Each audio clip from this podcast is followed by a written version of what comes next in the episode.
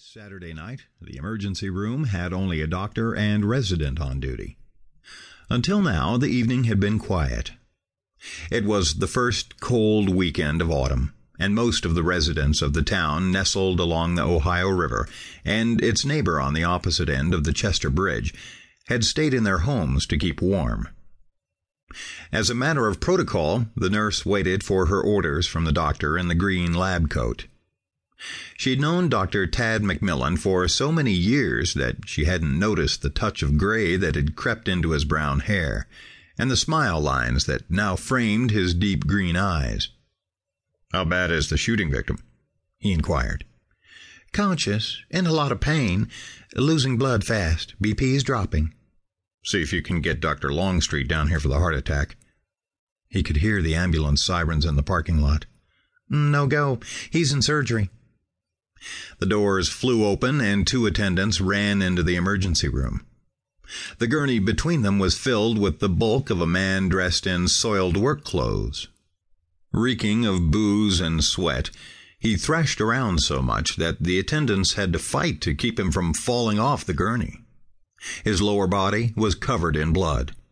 Even though the doctor was unable to see the man's face under a nest of tangled hair that reminded him of the serpent locks on the head of a mythical monster he had read about in high school, Tad instantly recognized Rex Rollins. He was a regular visitor to the ER. The attendants slowed down enough to hear the nurse's directions. Examination room two.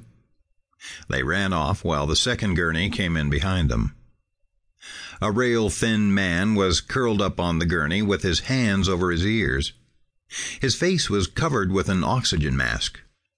Tad couldn't make out the patient's mumbled words between the hysterical gasps for breath from under the mask. Figures, he thought. Rex must have been stirring up trouble at his wife's house again. The second patient was the first's brother in law, Doug Barlow. Tad directed the attendants to room one. He ordered the nurse, Get an EKG on Barlow and his vitals. I'll take the shooting victim first. The nurse took off after Doug before the doctor could finish his directions. He rushed after Rex with the rest of the emergency room staff behind him. The attendants and orderlies already had Rex Rollins on the examination table when Tad got to his patient. The nurse assigned to assist him was setting up an IV to replace the lost blood. Even though he was losing consciousness, the patient was still able to direct a string of obscenities at his wife. That bitch tried to shoot my balls off. After all I did for her, and she shoots me in the balls. She's crazy. Tad examined the bullet wound in his upper thigh, which the paramedics had exposed by cutting open his pant leg. He guessed from experience that the bullet was a small caliber handgun. Little, but effective. Luckily, Rex's wife missed her target by at least two inches. The paramedics had tried to stop the bleeding with pressure above the injury at his hip.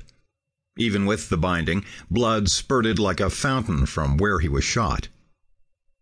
While Tad pried into the leg to get at the bullet, the nurse appeared at his elbow to report on Doug Barlow's condition. His heart rate was elevated, as was his breathing, but the EKG was normal. She made the same diagnosis the doctor had guessed when he learned the identity of the patient. Doug was having an anxiety attack. She rushed off to administer the drugs Tad had ordered to sedate him. Son of a bitch! After all I did for that bitch, and she hauls off and shoots me in the balls. Son of a bitch! Rex muttered while slipping off into unconsciousness. With a shake of his head, the doctor yanked the bullet from his thigh. It's so loud, Doug complained when Tad stepped into the other examination room to see his next patient. Even though the medication had stopped the hyperventilating, his anxiety had not subsided. The scene was ironic. The former town drunk was treating the genius, who was now an emotional cripple. While he took his patient's pulse, Tad observed the scars on Doug's wrists, left there from a suicide attempt made a decade earlier.